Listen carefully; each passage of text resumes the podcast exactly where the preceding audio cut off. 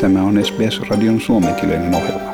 Muita mielenkiintoisia aiheita löytyy osoitteesta sbs.com.au kautta finnish. Rajoituksia nostetaan tästä päivästä alkaen New South Walesissa, samalla antaen joillekin epidemiologeille aihetta huolestumiseen – rokottamattomat henkilöt voivat käydä julkisissa tilaisuuksissa New South Walesissa, eikä asiakkaiden tarvitse käyttää hengityssuojaimia kaupoissa.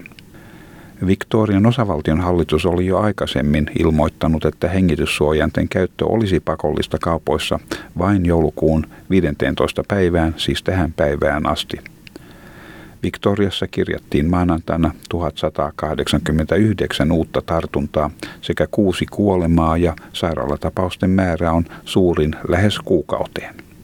Epidemiologi Etelä-Australian yliopiston professori Adam Esterman sanoi Radio 3AVn haastattelussa, että maskien käyttö olisi säilytettävä. Hän sanoi, että hengityssuojaimet eivät edusta suurta epämukavuutta, varsinkaan kaupoissa, missä ihmiset kohtaavat vieraita henkilöitä ja suojaimet toimivat. Hän sanoi, että on olemassa todisteita siitä, että jopa äh, kotitekoiset, joissa on kolme kerrosta kangasta, suojelevat ilmassa olevilta hiukkasilta, varsinkin otettaessa huomioon Omikron muunnoksen aiheuttaman uhan. They're not a huge imposition for people to have to wear one, uh, especially in sort of retail settings and anywhere where you're meeting strangers. Um, and they do work. There's plenty of evidence that uh, even homemade ones, if they're triple layered, are very effective against aerosols. So I would keep them in, especially with Omicron on the horizon. New South Wales kirjasi 804 uutta tapausta, mikä edustaa huomattavaa lisäystä 179 tapauksesta vain kaksi viikkoa sitten.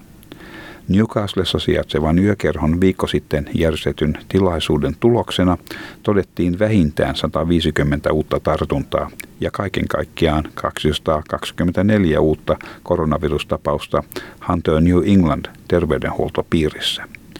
New South Walesin terveydenhuoltoministeri Brad Hazard sanoi, että ihmisten on syytä hakeutua tehosterokotukseen mahdollisimman pian.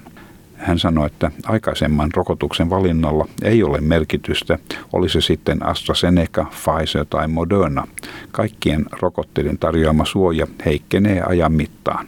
Jos olet yli 60-vuotias, aikaisemman rokotuksen teho heikkenee jo kolmen tai neljän kuukauden kuluessa. It doesn't matter whether you've had AstraZeneca, whether you've had Pfizer, whether you've had Moderna, whatever you may have had, um, it does drop off in terms of the effect on your immunity.